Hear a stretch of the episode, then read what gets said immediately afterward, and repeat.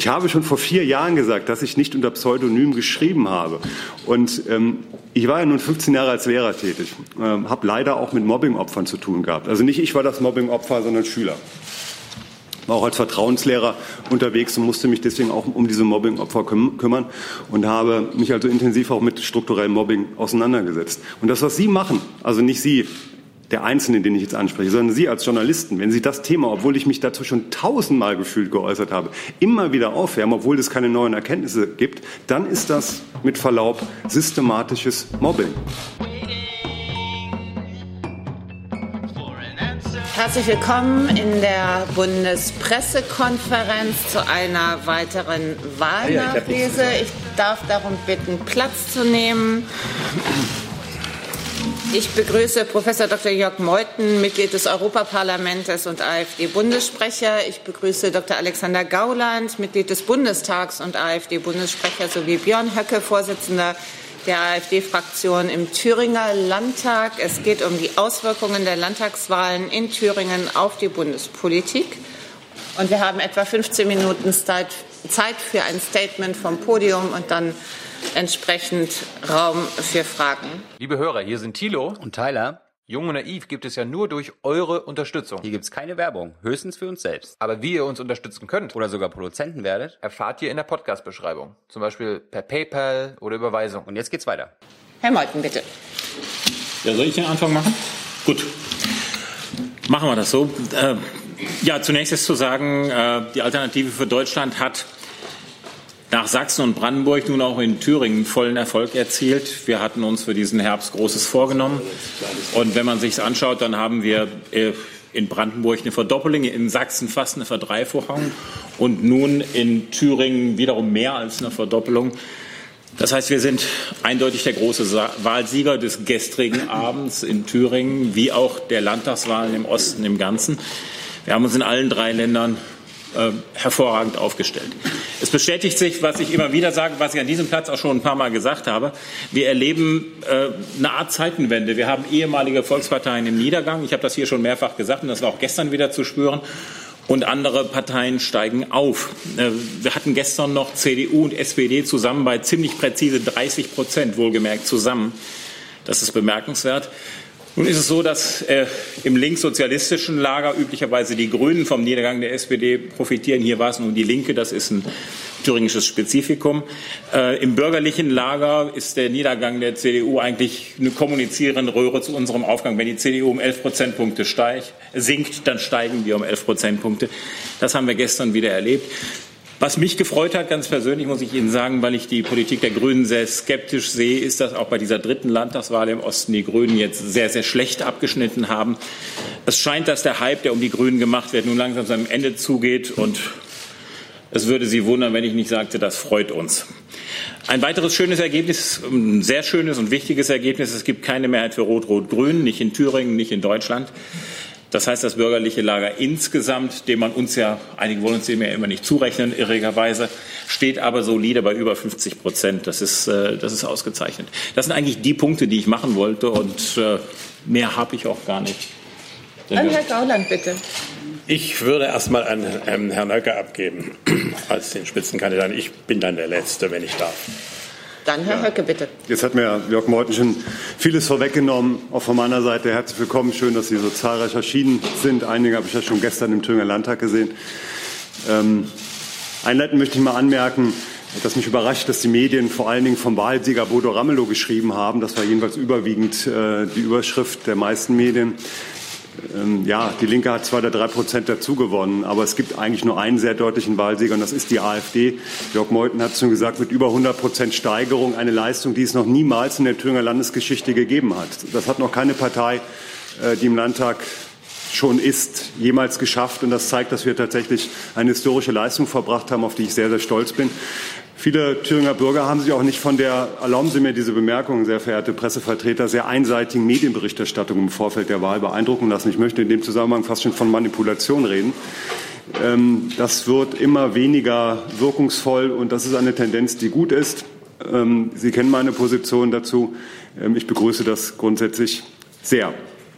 Was von meiner Seite unbedingt noch ergänzt werden muss, ist, dass wir nach ersten Analysen, außer die Alterskohorte Ü60, alle Alterskohorten gewonnen haben. Alle 4 Alterskohorten unterhalb der Ü60-Kohorte sind von uns gewonnen worden. Man kann also sagen, dass die Regierung Ramelow von den Rentnern gerettet worden ist. Und ich glaube, das sagt doch schon sehr viel aus über das Wählerklientel der Partei Die Linke in Thüringen und im Osten allgemein. Zum Höhenflug der Grünen hat Jörg Meuthen schon richtig ausgeführt. Wir haben in Thüringen ein Land, das ja, Gott sei Dank bevölkert ist von Menschen, die es den Grünen sehr schwer machen. Thüringen ist praktisch das... wie soll ich sagen, das Gegenteil von Berlin, muss ich vielleicht nur so ausführen, was den Wohlfühlfaktor der Grünen angeht. Auch das ist eigentlich eine schöne Ausgangslage. Die SPD ist keine Volkspartei mehr nach den 3 Ostwahlen, das ist klar. Eine Partei, die 3-mal einstellig wird, ist leider als Volkspartei Geschichte. Die CDU ist noch eine Volkspartei, aber eine alte, vergehende Volkspartei. Wir haben als AfD jetzt in diesen 3 Ostwahlkämpfen mit durchschnittlich 25% abgeschnitten. Wir haben, wie ich schon ausführte, fast alle Alterskohorten gewonnen. Wir sind die junge, vitale Volkspartei des Ostens und davon bin ich überzeugt, dass wir gemeinsam in den nächsten Jahren diese AfD zu einer jungen, vitalen Volkspartei Gesamtdeutschlands entwickeln werden und wir werden in Thüringen weiter unseren Beitrag dazu leisten. Was abschließend von mir noch zu bemerken ist, ist auch, dass es uns gelungen ist, als AfD die meisten Nichtwähler zurück zur Wahlurne zu bekommen. Mehr als die anderen Parteien, glaube ich, sogar zusammengenommen. Ein Effekt, den wir schon nach der Sachsenwahl und nach der Wahl in Brandenburg zu verzeichnen hatten. Das macht uns stolz. Endlich gibt es wieder etwas zu wählen und das tut der Demokratie gut. Und deswegen ist die AfD wichtig für diese Demokratie. So, vielen Dank erstmal von meiner Seite. Herr Gauland, bitte. Ja, meine Damen und Herren, lassen Sie mich noch eine Bemerkung über die CDU machen. Wenn Sie sich das Wahlergebnis anschauen, dann gibt es in Thüringen eine bürgerliche Mehrheit, CDU, FDP und AfD. Aber ich habe das schon mitbekommen, die CDU geht einen anderen Weg. Herr Mohring hat jetzt von Frau Kramp-Karrenbauer erbeten, dass er mit Herrn Ramelow Gespräche führen kann. Da kann man nur sagen, das ist eine gute Idee, damit die CDU endgültig untergeht.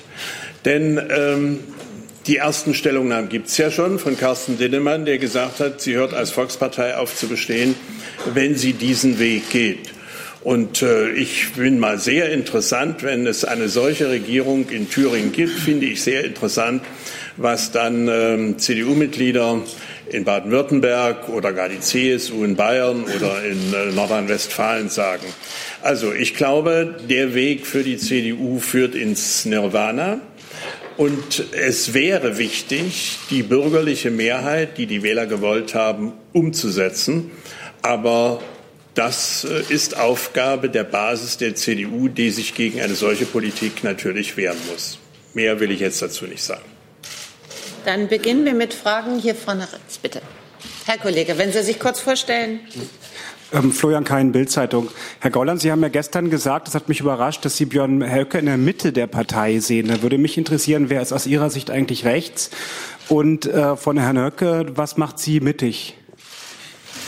Also, ich wusste, dass das die erste Frage ist. Ist mir heute früh schon gestellt worden. Ich habe keineswegs die Gesäßgeografie der französischen Nationalversammlung gemeint zwischen links, rechts und Mitte. Das interessiert mich nämlich auch nicht, sondern ich habe klar gesagt, dass Björn Höcke mitten in der AfD steht und so ist Mitte ja auch zu verstehen. Mehr kann ich dazu auch nicht sagen. Dr. Gauland hat das wunderbar erklärt. Dem ist nichts hinzuzufügen. Herr Jung, bitte. Herr Gauland, Herr Höcke darf laut Gerichtsurteil als Faschist bezeichnet werden. Er gilt als Rechtsextremer. Das heißt, in der Mitte der Partei steht und ist ein Faschist. Herr Gauland, habe ich Sie richtig verstanden? Sie wissen, dass es Unsinn ist. Sie wissen, dass bei uns die Meinungsfreiheit in manchen Dingen für mich zu weit geht. Ich würde jetzt zum Beispiel nicht wiederholen, was auch die frühere Bundesministerin und Grünen-Abgeordnete genannt werden darf. Ich will das gerade weglassen. Also diese Art von Zuschreibungen wollen wir gar nicht erst aufrufen, denn natürlich ist die Meinungsfreiheit leider etwas, was manchmal in einer Weise repräsentiert wird, die ich persönlich für falsch halte, auch wenn es um eine Grüne wie Frau Künast geht. Und von daher ist es natürlich völliger Unsinn, dass Herr Höcke ein Faschist ist. Und von daher muss ich mich mit den Themen nicht weiter auseinandersetzen. Ich habe auch manchmal das Gefühl, dass die Menschen nicht mehr wissen, was Faschismus ist. Ich habe als Kind noch erlebt, wie mein Vater von der Gestapo vernommen wurde, weil er mit einigen Offizieren befreundet war, die im Ersten Weltkrieg waren und dann im Umkreis des 20. Juli standen. Und kurz nach 45 ist mein Vater dann von der GPU verhört worden. Ich habe das dumme Gefühl, die Leute, die so reden, wissen nicht mehr, was Faschismus ist. Und deswegen halte ich überhaupt nichts davon, solchen Zuschreibungen auch nur zu diskutieren. Das Gericht wertet die Zuschreibung ja auf Basis einer überprüfbaren Tatsachengrundlage, dass Herr Höcke ein Faschist ist. Herr Gauland, das stört Sie offenbar nicht. Der Mann hat unter dem Pseudonym Landolf Ladig NS-verherrlichende Texte laut Verfassungsschutz und auch Ihrem AfD-Bundesvorstand veröffentlicht. Das kann ja nicht Ihr Ernst sein. Und Herr Höcke, werden Sie eigentlich gegen dieses Urteil, dass sie Faschist genannt werden dürfen, vorgehen? Oder ist das Ausdruck eines funktionierenden Rechtsstaates? Ich denke, Herr Dr. Gauland hat dazu eigentlich ausgeführt. Viel ist da nicht zu ergänzen. Wir haben das Problem, dass wir mittlerweile in einer Zeit leben, in der sogar angeblich gebildete Menschen, also die, die Inhaber eines akademischen Abschlusses sind, nicht mehr über das Minimum historischer Bildung verfügen. Wir haben weiterhin das Problem, dass die Begriffe nicht mehr trennscharf gebraucht werden, sondern inflationär als Kampfbegriffe in die politische Arena geworfen werden, um kurzfristige Erfolge zu generieren. Heutzutage ist jeder ein Nazi, der nicht sagt, Deutschland verrecke. So kann man das schon fast auf den Nenner bringen. Das heißt, diese Begriffe sind entwertet worden, sind nicht mehr trennscharf und können wahrscheinlich von den meisten gar nicht definiert werden. Ich weiß nicht, ob Sie den Begriff Faschismus überhaupt inhaltlich erklären könnten, jetzt mal in 5 Minuten. Über die Probe möchte ich gar nicht machen. Also das ist der Zustand der Sprache. Leider, muss ich sagen. Herr Höcke. Ich verstehe Sie nicht. Also jetzt, nicht sehr geehrter Herr... Ob Sie das Urteil anfechten werden, Herr Höcke. Wir reden doch jetzt über die Thüringer Landtagswahl, nicht wahr? Ja, aber und Sie denken, wir sollten als Faschist dahin zurückkehren. Werden Sie dagegen vorgehen? Das war die Frage. Danke. Also nein. Herr Gavrilis, zu diesem Komplex? Ja, zu dem Komplex. Mich würde mal interessieren, Herr Gauland oder Herr Meuthen, ob Sie das Buch von Herrn Höcke nie zweimal in denselben Fluss gelesen haben. In Auszügen. Noch ehe es veröffentlicht wurde. Dann würde mich mal interessieren, Herr Höcke spricht von unseren bevorstehenden, ich zitiere, Volkstod durch den Bevölkerungsaustausch. Es werde ein groß angelegtes Remigrationsprojekt notwendig sein und bei dem werde man, so fürchte er, nicht um eine Politik der wohltemperierten Grausamkeit herumkommen. Und wenn einmal die Wendezeit gekommen sei, dann machen wir Deutschen keine halben Sachen. Teilen Sie inhaltlich diese Sätze? Ich weiß nicht, ich habe die Sätze gelesen. Ich kann nicht finden, dass das etwas ist, was man nicht schreiben darf. Meiner Ansicht nach ist das Buch auch in keiner Weise auf dem Index. Von daher, was soll die Frage? Ich bin nicht mit allen Positionen einverstanden. Ich bin auch nicht mit allem, was Herr Höcke sagt, einverstanden. Und er ist nicht mit allem, was ich sage, einverstanden. Aber wir sind in den Grundzielen der Partei natürlich völlig einer Meinung. Und da interessiert mich jetzt ein Buch nicht. Sie können auch in Büchern von mir Sätze finden, die Ihnen nicht gefallen. Das ist aber hier nicht zu diskutieren. Können Sie vielleicht Zusatz dazu? Zusatz, können Sie vielleicht von den genannten Zitaten sagen, welche Sie inhaltlich teilen und welche nicht? Ich meine, das Buch hat... Ich denke gar nicht dran, einzelne Zitate, die Sie herausgreifen, in irgendeiner Weise jetzt zu kommentieren und so mit Zensuren zu versehen. Das ist ein Buch, das ist ein Gesamtwerk und da kann man unterschiedlicher Meinung sein und man kann bei bestimmten Zitaten sagen, das könnte man auch anders ausdrücken, völlig richtig, aber das ist hier nicht sozusagen Literaturkritik und von daher werde ich mich auch an Literaturkritik nicht beteiligen. Und da Sie mich auch ansprachen, man muss nicht mit jedem Duktus einverstanden sein. Aber dass wir massive Veränderungen in der Bevölkerungsstruktur haben und dass sie nicht zum Vorteil dieses Landes sind, das wird man nur noch ganz tatsachenorientiert feststellen können. Schauen Sie, wir haben eine Nettoabwanderung von eine Abwanderung, Bruttoabwanderung von 140.000 jungen, gut ausgebildeten Menschen pro Jahr. 60.000 kommen zurück, bleibt ein Nettoabfluss von 80.000 Menschen, die überwiegend hier groß geworden sind, die indigene Deutsche sind, die hier einen Kindergarten, eine Schule, eine Ausbildung oder eine Universität durchlaufen haben. Die verlassen dieses Land dann. Das heißt, wir haben eine ganz klare Produktivitätsabwanderung. Zugleich haben wir eine massive, unbestreitbare Sozialmigration in dieses Land hinein. Wie immer man das nun in der Formulierung nennen will, aber hier passieren tatsächlich demografische Veränderungen in der Bevölkerungsstruktur, die unserem Lande, ich drücke das mal höflich aus, nicht dienlich sind. Und das ist eine bewusst zurückhaltend gewählte Formulierung. Frau Kollegin, bitte, wenn Sie sich kurz vorstellen. Sabine Amorde von der Taz. Herr Meuthen, ich wüsste gerne, ob Sie die Einschätzung von Herrn Gauland teilen, dass Herr Höcke in der Mitte der Partei stehe und diese nicht nach rechts rücke. Also es hätte mich ja auch überrascht, wenn ich das nicht auch gefragt wäre. Die Frau Amorde. So wie Herr Gauland das erklärt hat, und er ist kein Freund des alten Links-Rechts-Kontinuums, kann ich das nachvollziehen. Ich würde einige Positionen von Herrn Höcke, wenn ich sie in das Links-Rechts-Kontinuum einordnen müsste, nicht als mittig klassifizieren. Das ist auch bekannt. Andere würde ich eher als links einordnen.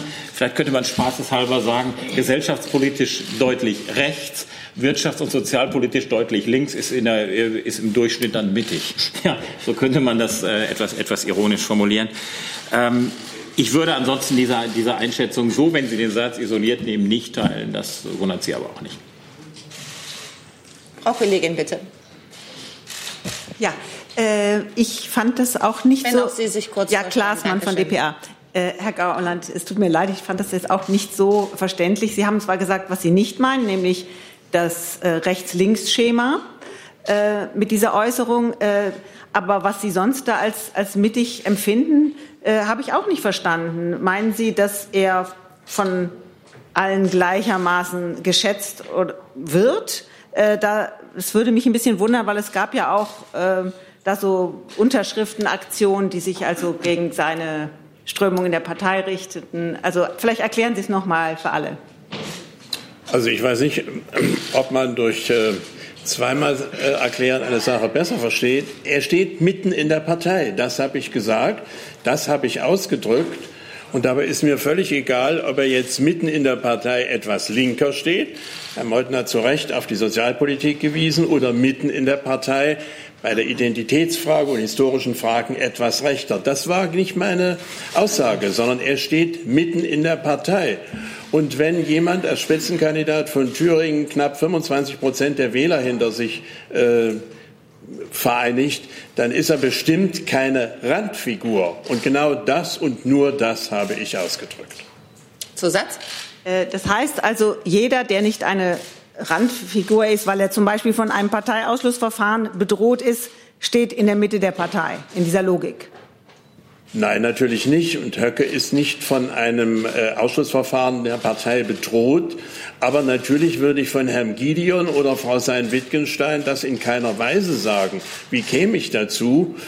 Und es ist auch völlig richtig, dass Herr Patschterski gestern in der Sendung bei Anne Will an einer Stelle gesagt hat, naja, von manchen möchte ich mich trennen. Das sind die Namen, die ich genannt habe. Das hat mit Herrn Höcke aber überhaupt nichts zu tun. Herr Kollege, bitte. Herr Kollege, Sie hatten sich auch gemeldet? Ja, eine Frage im Grunde an alle. Sie haben es schon angesprochen. Wenn Sie sich kurz vorstellen, bitte. David Zions, ARD Hörfunk. Sie haben schon selbst gesagt, dass Sie vor allem aus dem Lager der Nichtwähler Stimmen gewonnen haben, anders als bei den Wahlen in den westlichen Bundesländern, wo Sie ja vor allem von der CDU gewonnen haben. War es in dem Fall so, dass wirklich vor allem die Nichtwähler AfD gewählt haben. Was glauben Sie, woran das liegt? Ich kann Ihnen sagen, woran das liegt, also meiner Meinung nach. Wie gesagt, die Tiefenanalyse ist jetzt für Thüringen noch nicht erfolgt, dazu war noch nicht die Zeit. Erstens, wie ich das eingangs schon sagte, es gibt da endlich mal eine Partei, die sich vom Altparteien einerlei unterscheidet. Sehen Sie, das ist das wichtigste Signum einer erstarrten Parteiendemokratie, wie sie Richard von Weizsäcker Anfang der 90er Jahre schon definiert hat, dass die Parteien sich inhaltlich immer mehr annähern. Gucken Sie auf die großen Politikfelder der Euro-Rettungspolitik, der Energiewendepolitik oder der Einwanderungspolitik. Von Nuancen abgesehen sprechen die Altparteien von der Linken bis zur CDU mehr oder weniger mit einer Stimme. Und auf einmal ist da eine Partei, die genau in diesen drei zentralen Politikfeldern, in denen sich die Zukunft dieses Landes entscheidet, meiner festen Überzeugung nach, tatsächlich alternative Positionen ausgebildet hat und jetzt auf einmal das demokratische Angebot wieder verbreitert. Das ist eine wesentliche Ursache. Es gibt wieder etwas zu wählen mit der Alternative für Deutschland. So, jetzt habe ich gerade den Faden verloren. Ach so, das Zweite ist meiner Meinung nach, dass wir, weil wir auch von Ihnen, und das ist jetzt kein Pauschalurteil, ich weiß, es gibt auch viele redliche Journalisten bei den etablierten Medien, weil wir von Ihnen so ein bisschen, naja, falsch gezeichnet werden. Jetzt drücke ich mich mal ganz diplomatisch aus. Gibt es ganz viele Solidarisierungseffekte in der Bevölkerung, gerade bei den Nichtwählern, die mit den Altparteien schon abgeschlossen haben, weil sie die Phrasologie, die leider von vielen gepflegt wird, nicht mehr ertragen können. Ja? Wir müssen wieder wahrhaftiger werden als Politiker. Die Menschen wünschen sich Politiker auch mit Ecken und Kanten, die ihnen nicht nur nach dem Munde reden, sondern die auch für klare Positionen stehen. Und ich glaube, das honorieren die Menschen, diese Authentizität, die gerade von AfD-Politikern personifiziert sind. Und weil Sie mich jetzt schon indirekt oder direkt immer mal wieder jetzt angegriffen haben in dieser Veranstaltung hier, ja, natürlich habe ich auch Fehler gemacht in meinem Auftreten. Ich war 15 Jahre Lehrer, war in einem bürgerlichen Beruf und habe das Politikerdasein niemals gelernt und bin auch froh, dass ich das nicht gemacht habe, dass ich keine klassische Parteikarriere gemacht habe, die mich abgeschliffen hätte. Aber ich glaube, die Menschen verzeihen mir das auch, weil sie spüren, dass ich das ernst meine, was ich will und was ich sage. Und das ist etwas, was eher wieder positiv gesehen wird. Und von daher, davon gibt es einige in unserer Partei, die Ecken und Kanten haben. Und das tut den Menschen gut und die Menschen freuen sich, dass es wieder Ecken und Kanten in der Politik gibt. Herr Gauland und Herr Meuthen waren auch gefragt. Dem mag ich nichts hinzuzufügen. Okay. So oder so ist es eine erfreuliche Geschichte. Das kann eigentlich nur jeden freuen. Die Wahlbeteiligung ist von 52, auf 66 gestiegen. Ob man uns nun glühend ablehnt oder vehement befürwortet, die Menschen sehen, dass sie etwas zu wählen haben, gehen in deutlich höherer Zahl zur Wahl. Wie auch immer man das Wahlergebnis bewertet, das ist positiv zu bewerten. Dann Herr Kollege, bitte. Martin Schmidt vom ARD Fernsehen. Herr Gauland, Herr Höcke hat jetzt ein sehr gutes Ergebnis eingefahren. Sie sagen, er steht in der Mitte der Partei. Würden Sie sich eigentlich wünschen, er würde mehr Verantwortung in der Partei übernehmen? Es stehen ja jetzt auch Bufo-Wahlen an. Das entscheidet der Parteitag und Herr Höcke entscheidet darüber, für welche Position er kandidiert. Das habe ich nicht zu kommentieren und nicht zu bewerten.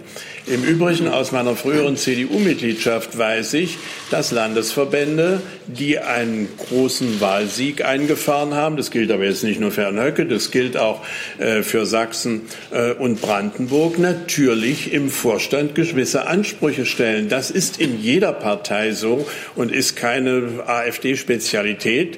Von daher könnte ich mir vorstellen, dass die ostdeutschen Landesverbände sagen, wir wollen noch stärker repräsentiert sein. Das ist ganz normal.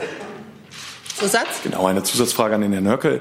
Sie hatten das ja auch schon mal relativ unauffällig angekündigt, dass Sie sich nach der Wahl jetzt leidenschaftlich dem Bundesvorstand widmen wollen. Was bedeutet das jetzt? Was kommt da jetzt auf die Partei zu?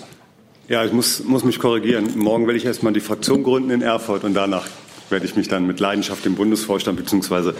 der Vorbereitung der Wahlen widmen.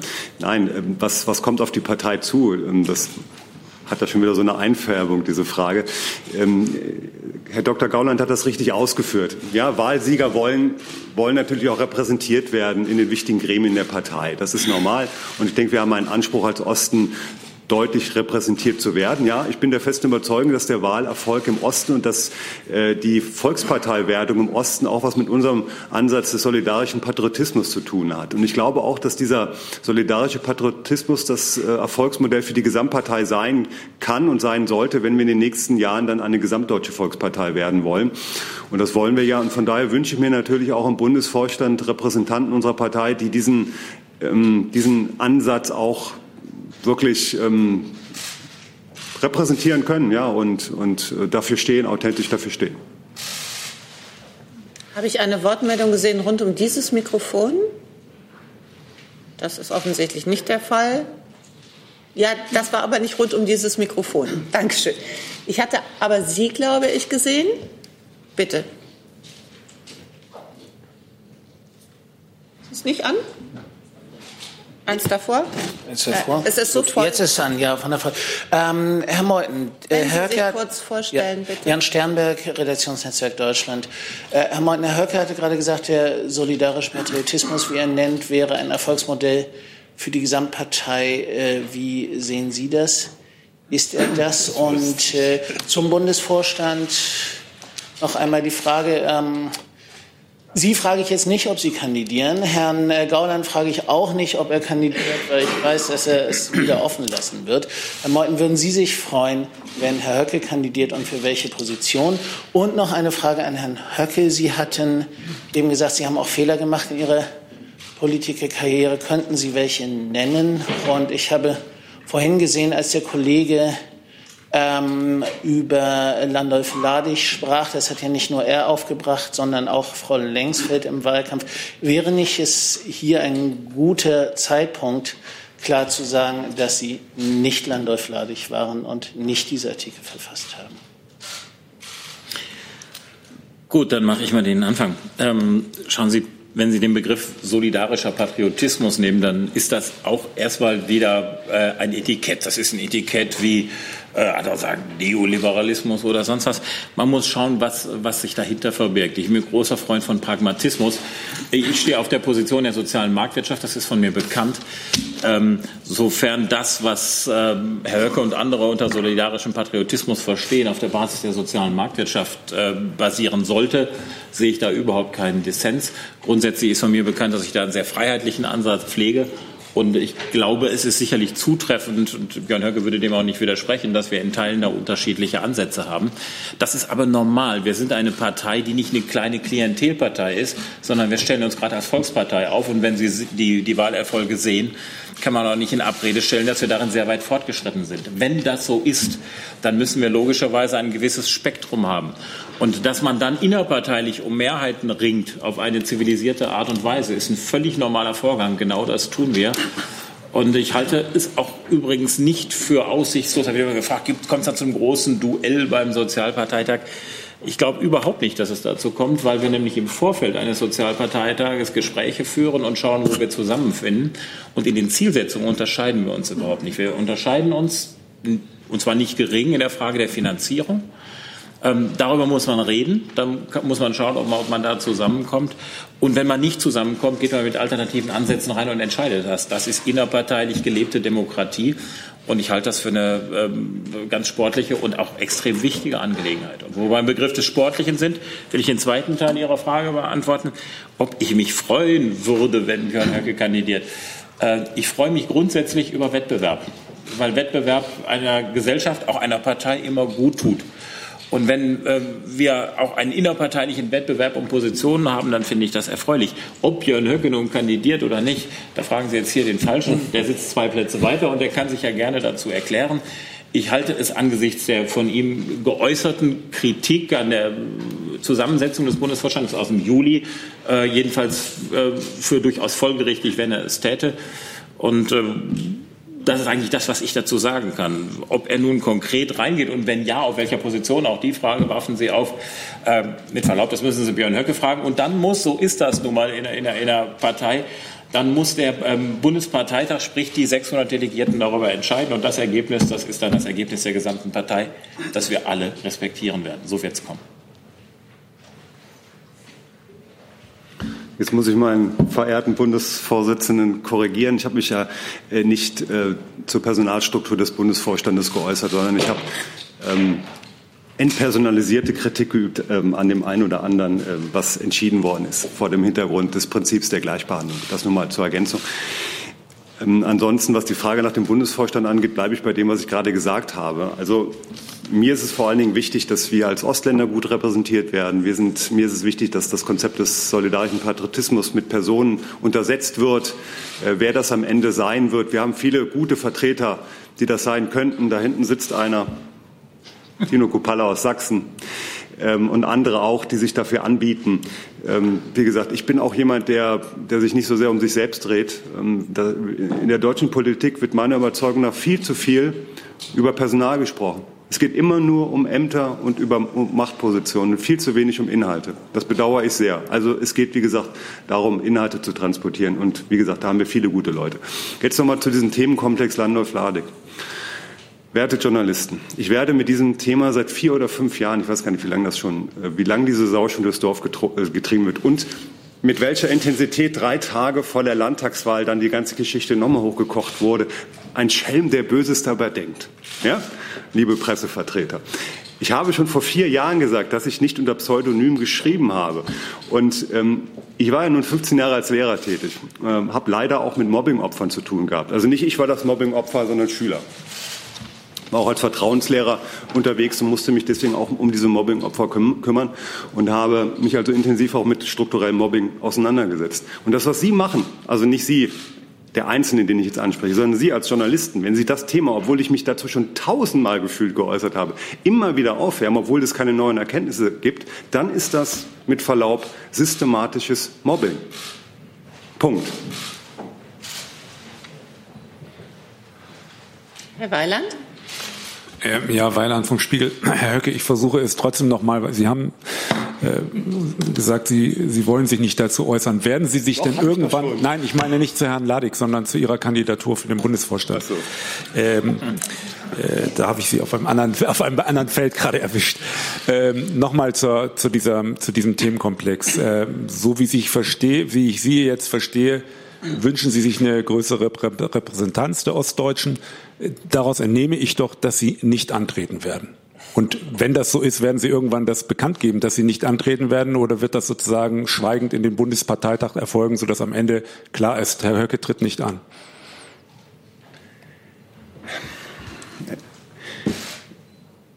Also nochmal.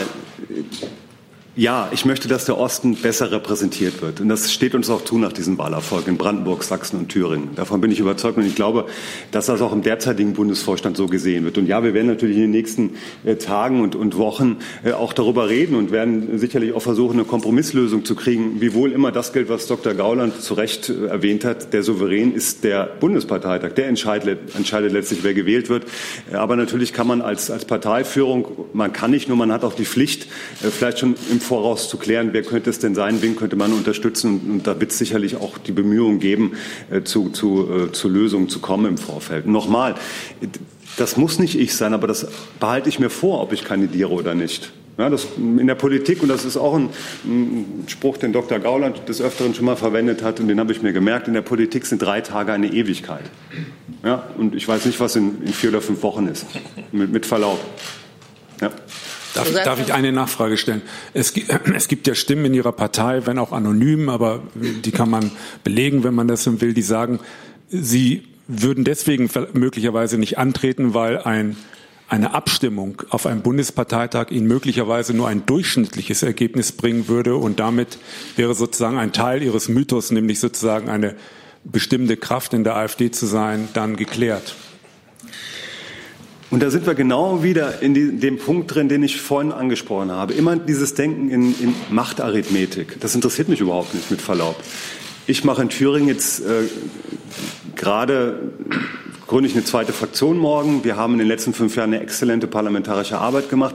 Ich habe immer gesagt, die Veränderung des Landes beginnt über die Länder, also über die Bundesländer. Wir müssen irgendwo als AfD in einem Bundesland zeigen, dass wir es können, dass wir eine bürgerlich-patriotische Politik machen können, die dieses Land zum Guten verändert. Und dann wird sich das Ganze fortentwickeln für uns. Und Ich halte diesen Gang über die Länder für eminent wichtig und ich habe mich in den letzten 5 Jahren da maximal eingesetzt, hoffe ich jedenfalls. Das war von Erfolg beschieden und gekrönt, das hat man gestern gesehen und ich werde diesen Weg in Thüringen weitergehen. Und das ist auch eine Aufgabe, die mich vollumfänglich durchaus belastet und ausfüllt. Und wie gesagt, ich bin nicht unbedingt notwendig im Bundesvorstand, aber es kann Konstellationen geben, wo man sich dann entscheiden muss, doch zu kandidieren. Frau Kollegin. Christiane Hübscher für das ZDF. Herr Höcke, wie viele Vertreter des Ostens schweben Ihnen denn vor in dem neuen Bundesvorstand? Reicht da einer oder müssen das mehrere sein? Und bis wann wollen Sie sich persönlich entscheiden, ob Sie antreten?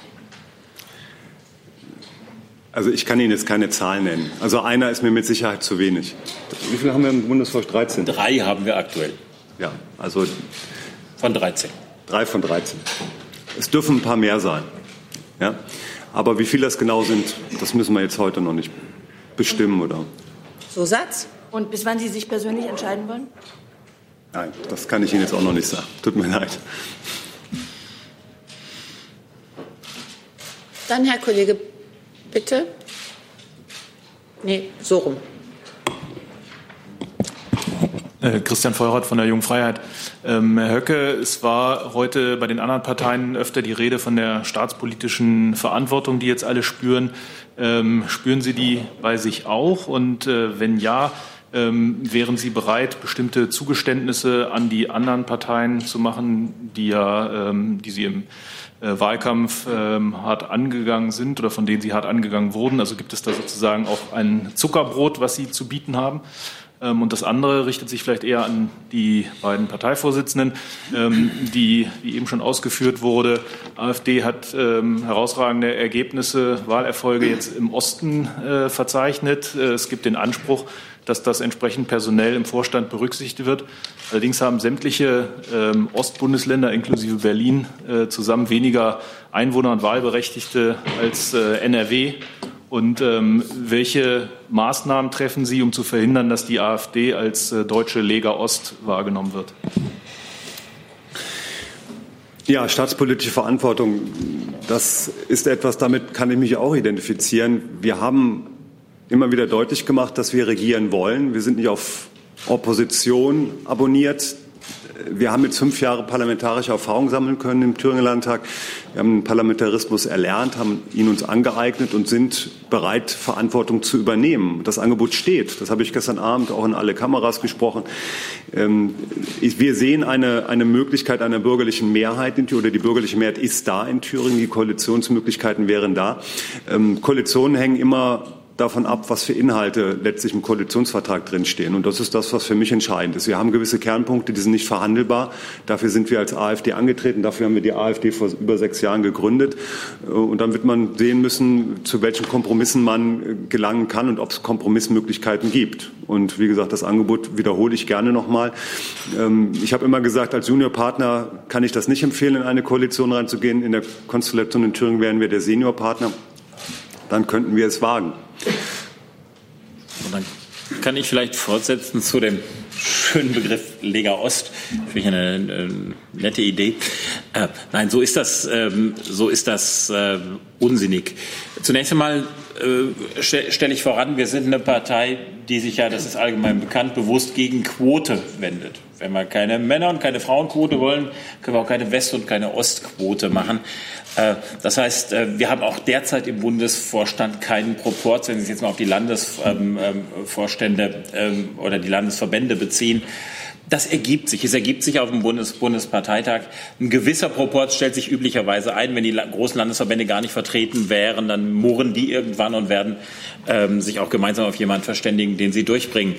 Aber wenn wir einmal schauen, was die aktuelle Situation ist, dann ist die Situation gar nicht so unproportional, um das mal so zu sagen. Wenn wir im Moment drei Vertreter der ostdeutschen Landesverbände im Bundesvorstand haben, bei 13 Mitgliedern, dem neuen Bundesvorstand werden 14 angehören. Das ist bei uns von der Satzung her so festgelegt. Es war ja einer ausgeschieden mit Steffen Königer, dadurch sind es derzeit nur 13.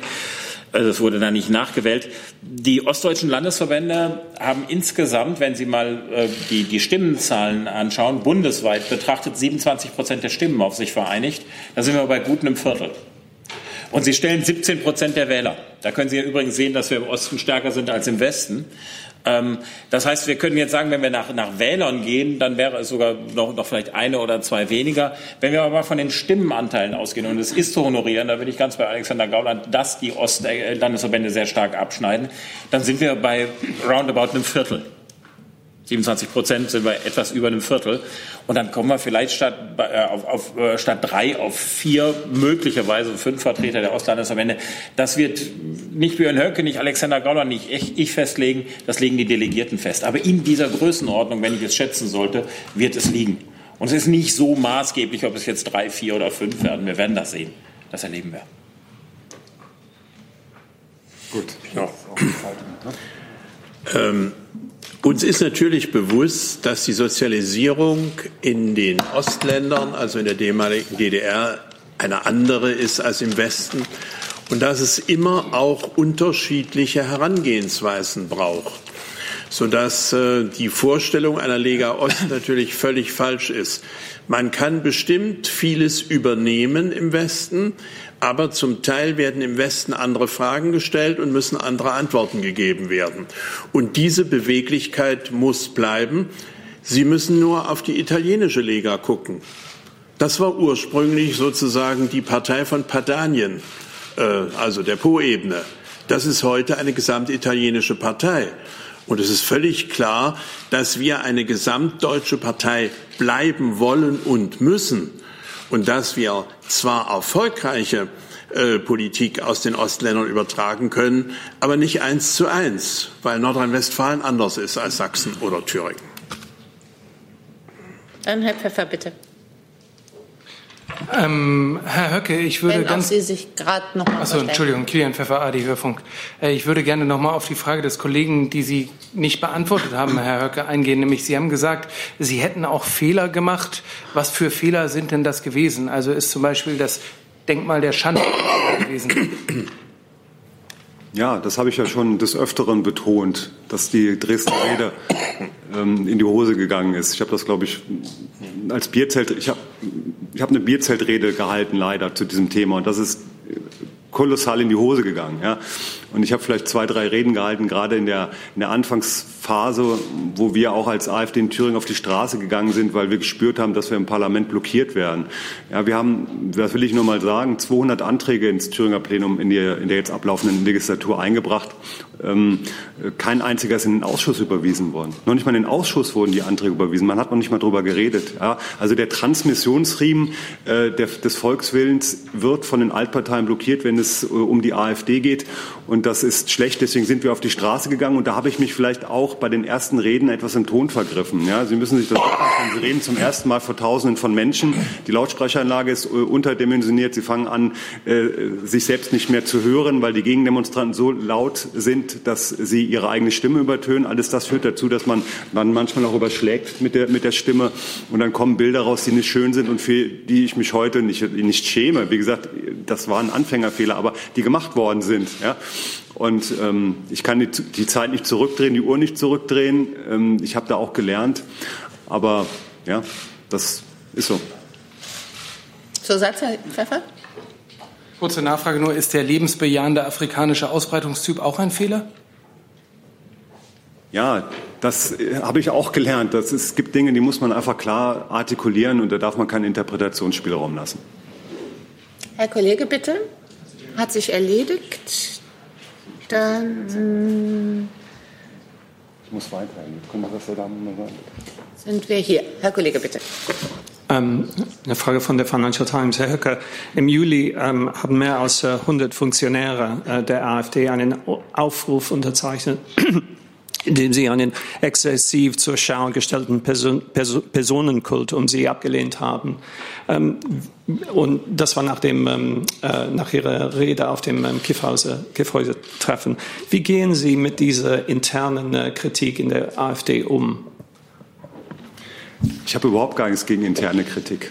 Das ist das, was eben nicht vollzogen worden ist, interne Kritik, sondern diese Kritik ist öffentlich gemacht worden. Und das halte ich tatsächlich für schädlich für die Partei. Dann bitte schön, Herr Kollege. Das hat sich auch erledigt. Dann Sind wir dort? Bitte schön. Zlatko Pertunic, RT Deutsch. Herr Höcke, Sie haben von einer historischen Leistung in Thüringen gesprochen und auch über Inhalte haben Sie gesagt, dass andere viel mehr über andere Dinge reden als über Inhalte. Meine Frage ist, was ist denn eigentlich das, oder Ihrer Meinung nach, das Geheimnis des Erfolgs der AfD in Thüringen oder auch in anderen Bundesländern? Ja, ich habe die Frage, glaube ich, auch schon mal beantwortet. Also das alternative Angebot, dass wir andere Inhalte setzen. Schauen Sie sich an die drei großen Politikfelder. Ich benenne sie noch mal: Euro-Rettungspolitik, Energiewendepolitik und Einwanderungspolitik. Da haben wir völlig andere Ansätze als die Altparteien. Wir haben aber auch in der Familienpolitik andere Ansätze und so weiter. Also das heißt, es geht vor allen Dingen über die alternativen Inhalte, die wir anbieten und die uns zu einer wählbaren Alternative machen. Das ist das Wichtigste. Und das andere ist vor allen Dingen im Osten, dass die Menschen, und deswegen haben wir auch die Wende 2.0-Kampagne in Thüringen gemacht, dass die Menschen spüren, dass es in diesem Land etwas gibt, ja, dass wir die Herrschaft der politischen Korrektheit nennen. So eine Art Meinungsdruck. Ja, gewisse Politfelder sind mit Tabus umstellt, mit Sprachverboten und Denkverboten umstellt. Und wenn wir uns Umfragen in ihren Ergebnissen jetzt mal gerade vergegenwärtigen, die in den letzten Tagen, Wochen und Monaten gemacht worden sind, beispielsweise, dass 41% der Menschen im Osten sagen, sie können ihre Meinung nicht frei äußern als zu Zeiten der DDR, oder dass 82% der Deutschen sagen, laut einer repräsentativen Umfrage, dass man besser gewisse Themen sich nicht öffentlich traut zu äußern, ja, dann erkennen wir, dass zwischen dem geschriebenen Recht auf Meinungsfreiheit und dem gelebte Recht auf Meinungsfreiheit in Deutschland eine große Diskrepanz ist. Und das macht gerade die Menschen im Osten wütend, die ja vor 30 Jahren gerade für diese Grundrechte gekämpft haben und in einer friedlichen Revolution ein Regime hinweggefegt haben, das diese Grundrechte nicht gewährt hat. Ja? Und das sind diese Mentalitätsrelikte, die noch sehr deutlich ausgeprägt sind im Osten. Eine Erklärung dafür, dass wir als AfD dort erfolgreich sind, weil wir als Partei der Meinungsfreiheit auch klar auftreten. Herr Pappas? Ja, Georgios Papas, Griechisches Fernsehen. Herr Gauland, ich versuche die ganze Zeit zu verstehen, einen Satz, was Sie vorhin gesagt haben. Die Meinungsfreiheit in manchen Dingen ist zu weit oder geht zu weit, leider. Habe ich Sie da richtig verstanden? Und wenn ja, können Sie das präzisieren, etwas präzisieren? Und was würde dann geschehen, wenn Sie die Macht hätten, mit denen, die mit der Meinungsfreiheit etwas weitergehen? Also ich habe vorhin reagiert auf die Geschichte mit dem Faschisten und gesagt, ja, ich halte es zum Beispiel für völlig verfehlt, wie Frau Künast in einem Gerichtsurteil sozusagen zurückgewiesen worden ist mit ihrem Anspruch. Da geht mir die Meinungsfreiheit zu weit. Und als Herr Höcke gefragt worden ist, ja, wehren Sie sich gegen den Faschismus, dann habe ich gesagt, ich fürchte, das nützt nichts, weil die Rechtsprechung in Deutschland so ist. Das ist keine Auseinandersetzung, die jetzt politisch ist. Ich glaube, dass die Rechtsprechung an bestimmten Dingen Einhalt gebieten muss. Das glaube ich aber schon lange. Und das hat nicht erst was mit dem Urteil gegen Frau Künast zu tun. Und das habe ich damit gemeint. Ich meinte nicht, dass die Politik eingreifen soll oder muss, denn diese Frage der Auslegung ist letztlich immer eine, die vor Gerichten landet. Und ja, ich nehme ein Beispiel ganz offen. Der Staatsminister im Auswärtigen Amt Roth hat uns den politischen Arm des Rechtsterrorismus genannt. Da bin ich sehr dafür gewesen, dass wir dagegen klagen. Da haben uns Juristen gesagt, bei der Rechtsprechung, die wir haben, werden Sie unter Umständen verlieren. Und dann kann Herr Roth noch sagen, Sie sind der gerichtlich bestätigte Rechtsterrorismus. Eine solche Entwicklung halte ich für falsch. Aber ich muss mich der Einsicht derjenigen beugen, die das Juristische verfolgen. Und zudem ist hier in dem Fall dazugekommen, dass nach der Abmahnung, die Rechtsanwaltskanzlei, die das für uns vertreten hat, in übelster Weise angegriffen worden ist im Internet und Drohungen sind ausgestoßen worden gegen Familienmitglieder. Das sind alles Dinge, die überhaupt nicht gehen. Und darauf habe ich mich bezogen mit der Meinungsfreiheit. Zusatz? Ja. Und Was gedenken Sie zu tun, wenn Sie an die Regierung kommen, um solche Dinge zu korrigieren? Ich sagte Ihnen ja eben, das kann man kaum vom Staat aus, nein, von der Regierung aus korrigieren. Das ist letztlich eine Sache von Rechtsprechung. Ich glaube, dass die Rechtsprechung in der Art des Zulassens von persönlichen Beschimpfungen, politischen Beschimpfungen inzwischen zu weit geht. Das sagen nicht nur AfD-Leute, das sagen auch andere. Das können Sie nicht korrigieren, denn der Richter kann natürlich auslegen, ob eine Beschimpfung, wie sie Frau Künast erfahren hat, sozusagen noch Teil einer politischen Auseinandersetzung ist oder nicht. Und ich finde, dass die Bezeichnung Faschist nicht eine Teil einer politischen Auseinandersetzung ist, da in der Tat Faschismus etwas ist, was sich zurückführen kann auf bestimmte Tatsachen. Und darauf trifft keine, zum Beispiel auf Herrn Höcke, zu. Und von daher würde ich mir wünschen, dass man dagegen juristisch vorgehen könnte. Aber ich weiß, dass das nicht erfolgreich ist und deshalb machen wir es nicht. Aber deshalb billige ich das nicht. Herr Kollhoff. Werner Kollhoff, Saarbrücker Zeitung. Weil Sie eben das Thema Wende noch mal bemüht haben, Herr Höcke, und schon so lange jetzt im Osten leben. Fühlen Sie sich eigentlich als Ostdeutscher, also identifizieren Sie sich als Ostdeutscher mit den Ostdeutschen und würden Sie auch, wie viele Ostdeutsche im Nachhinein, sagen, der Westen hat den Osten damals übervorteilt, schlecht behandelt nach der Wende? Ich habe mich niemals als Westdeutscher gefühlt. Ich bin also immer gesamtdeutsch erzogen worden. Ja, also meine Großeltern kommen mütterlicher und väterlicherseits aus Ostpreußen. Diese Kultur der alten Ostgebiete ist mir mitgegeben worden. Und es war immer klar, dass es keine westdeutsche Identität für mich gibt, sondern eine gesamtdeutsche. Und so fühle ich mich heute auch als Gesamtdeutscher, ich bin Deutscher, ich möchte diese Trennung nicht in Ostdeutsche und Westdeutsche. Aber natürlich gibt es noch Mentalitätsunterschiede, die ich schon bei der Beantwortung der vorherigen Frage zumindest angedeutet habe. Es gibt noch die Erfahrung mit dieser friedlichen Revolution, die die Menschen prägt.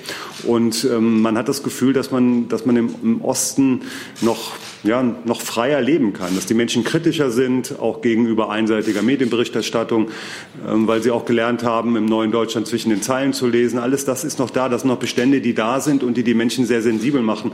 Und das finde ich sehr erfreulich. Und deswegen lebe ich gern in Thüringen. Und würde mich freuen, wenn die Mentalität des Ostens vielleicht irgendwann die Mentalität ganz Deutschlands sein würde. Herr Kollege, bitte. Jens Schneider, Süddeutsche Zeitung. Herr Höcke, Sie haben ja gestern Abend beim Wahlabend wohl auch davon gesprochen, dass Sie für die nächsten Wahlen noch größere Ziele hätten. Ich glaube, Sie sprachen von einer absoluten Mehrheit, die Sie als Ziel haben. Herr Höcke, wie kann man sich denn vorstellen, was eine Regierung als erstes umsetzen sollte, die von Ihnen geführt würde? Können Sie vielleicht in 2, 3 Sätzen sagen. Und das Zweite, Herr Gauland, Herr Höcke, wann rechnen Sie das erste Mal für die AfD mit einer Regierungsbeteiligung? Ja, ich glaube, diese 51% habe ich folgendermaßen kontextualisiert, dass ich gesagt habe, mit Blick auf die CDU, wenn die CDU jetzt wirklich was mit den Linken macht, dann wird sie den Weg der italienischen Christdemokratie gehen. Das ist der Weg in die politische Bedeutungslosigkeit. Und das würde bedeuten, dass wir gerade im Bereich des bürgerlichen Wählerklientels eine Alleinstellung hätten. Und dann könnten tatsächlich auch im Osten, und wir haben ja in Thüringen auch schon Regierungen mit absoluter CDU-Mehrheit gehabt, also strukturell ist es möglich, könnten wir da das Erbe antreten. Das halte ich gar nicht für so unrealistisch, je nachdem, wie sich das Land weiterentwickelt. Und zu Ihrer zweiten Frage. Wir haben ja nun ein 100-seitiges Landtagswahlprogramm niedergeschrieben, das jeder Mann einsehen kann. Da sind unsere Ziele ja abgedruckt. In 19 Kapiteln haben wir uns da ausgeführt und haben viele Handlungsmöglichkeiten offengelegt. Beispielsweise eine Abschiebeinitiative 2020 würden wir starten. Wir wollen eine Industrialisierung und Infrastrukturoffensive machen. Wir wollen einen Thüringen-Fonds auflegen, einen Auffangfonds für junge Unternehmer, die vielleicht beim ersten Mal gescheitert sind mit ihrer Unternehmung, weil wir ein lebendiges Unternehmertum in Thüringen fördern möchten. Wir wollen eine Familienoffensive machen, um das Problem demografischer Wandel anzupacken. Auch ein Politikfeld, das von den Altparteien seit Jahrzehnten sträflich vernachlässigt wird. Also es gibt viel zu tun und wir haben überall unsere alternativen Möglichkeiten und Ideen und die wollen wir gerne umsetzen. Ja. Herr Schneider, ich bin kein Visionär. Sollte es aber Realität werden, dass die CDU mit der Linkspartei eine Koalition bildet, könnte das sehr viel schneller eintreten, weil ich annehme, dass das, was Herr Linnemann heute ausgedrückt hat, viele in der CDU denken, dass die CDU tatsächlich mit der ehemaligen Mauermörderpartei koaliert. Das, glaube ich, nehmen die Mitglieder der CDU vor allem im Westen übel. Und von daher kann ich Ihnen keinen Zeitpunkt nennen. Aber ich glaube, das würde dann schneller gehen, als ich es mir bis jetzt vorgestellt habe. Die letzte Frage hat Frau Buschow. Nochmal anknüpfend an die Frage Corinna Buschow, EPD, Entschuldigung. Nochmal anknüpfend an die Frage von Herrn Kolloff, Herr Höcke, vor allen Dingen nach Ihrer eigenen, Sie sagen gesamtdeutschen Sozialisation. Sie sind in den Wahlkampf gezogen mit dem Slogan Wende 2.0. Das war auch in anderen ostdeutschen Bundesländern bei der AfD der Fall. Dennoch haben Sie von den Ereignissen auf dieser Seite der Mauer damals nicht viel mitbekommen. Wie erklären Sie sich denn, wenn Sie auf das Erbe der friedlichen Revolution verweisen, dass es nicht die Vorkämpfer von damals waren, die in der ersten Reihe der AfD dabei stehen, wenn Sie sagen, wir sind eigentlich die, die das Erbe der friedlichen Revolution von 89 verteidigen? Und empfinden Sie es selbst als Makel, dass die Vorsitzenden wie Sie, das ist auch eine Frage an Herrn Gauland und Herrn Meuthen und Herrn Kalbitz in Brandenburg, eben nicht Ostdeutsche sind? Nein, das ist kein Makel. Warum sollte das ein Makel sein? Ich kann Ihnen für Thüringen sagen, dass wir, als wir den Landesverband Thüringen aufgebaut haben, Anfang 2013, dass wir damals sehr viele Mitstreiter hatten, die diese friedliche Revolution mitgestaltet haben, also wirklich an vorderster Front mitgekämpft haben, für die Freiheit gekämpft haben, ihr Leben riskiert haben. Letztlich wusste man ja nicht, wie das Ganze ausgehen würde. Das heißt, der Geist der AfD Thüringen ist tatsächlich auch zu einem großen Teil von diesen friedlichen Revolutionären geprägt. Und ich bin stolz darauf, dass ich diesen Landesverband anführen kann und darf. Und nochmal, als die Wende kam, war ich 18 Jahre alt, 17 Jahre alt. Das war für mich schon sehr bewusst. Ich habe Jahre vorher mich mit der deutschen Teilung beschäftigt. Ich kann mich noch erinnern, dass ich bin mit 14 Jahren in die Junge Union eingetreten,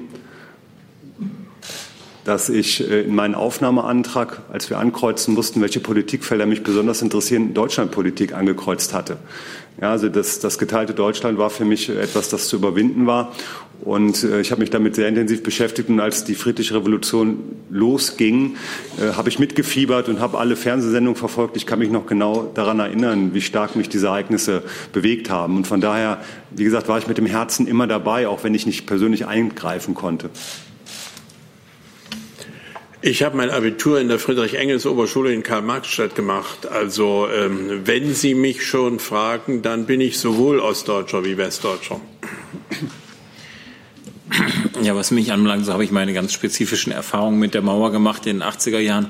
Die werde ich aber jetzt hier nicht ausbreiten, weil das Teil meines Privatlebens ist, das vielleicht auch nicht interessant ist und mit dem ich Sie auch nicht behelligen möchte.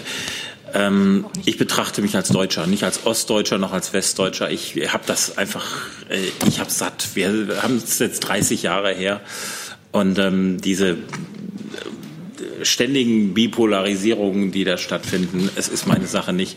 Ich habe den Osten durch meine politische Tätigkeit noch viel mehr kennengelernt und ich muss sagen, auch ins Herz geschlossen. Diese Wahlkämpfe im Osten, die machen immer richtig Spaß.